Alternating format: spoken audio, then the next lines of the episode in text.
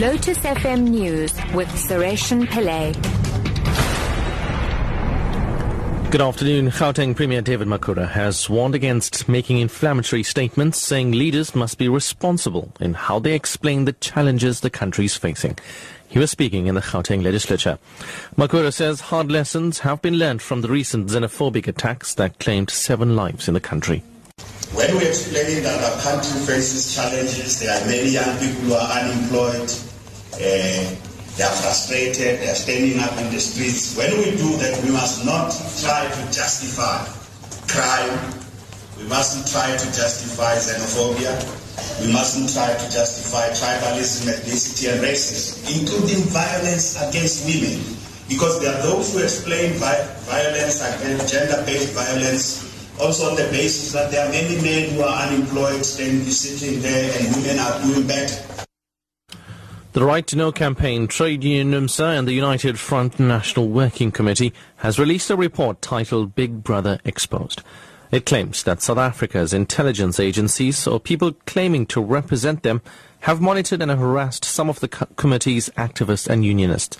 Right to Know campaign spokesperson Murray Hunter says the right to privacy is a constitutional protected right. What this report does is it looks at the testimonies of civil society activists who've discovered that their work is being monitored or that their organization is being spied on by what appears to be the state intelligence structures. There are case studies from Gauteng, around Durban, and other parts of the country where we're seeing a picture emerge that activists are being treated as threats to state security. The right to privacy is a constitutionally protected right and also by international law. Humanitarian group The Gift of the Givers Foundation's first team is on its way to Nepal to assist people affected by Saturday's devastating earthquake. Over 4,300 people are believed to have been killed and more than 7,000 others injured. The foundation's medical team, research and rescue personnel, as well as paramedics, is expected to reach Nepal tomorrow. The second team is expected to leave on Thursday. The organization's Ahmed Bham.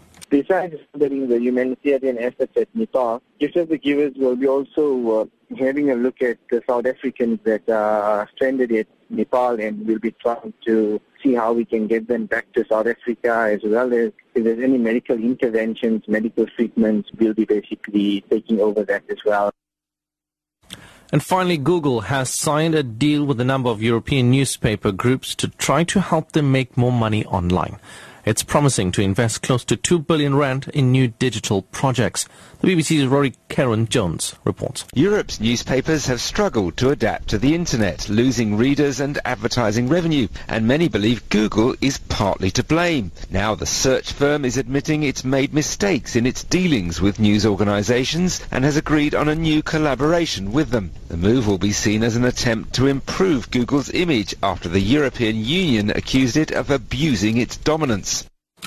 Top story at 2 o'clock. Gauteng Premier David Makhura has warned against making inflammatory statements, saying leaders must be responsible in how they explain the challenges the country is facing. Remember, the SABC supports the hashtag Say No to Xenophobia and We Are One. I'm Suresh Pillay. You're listening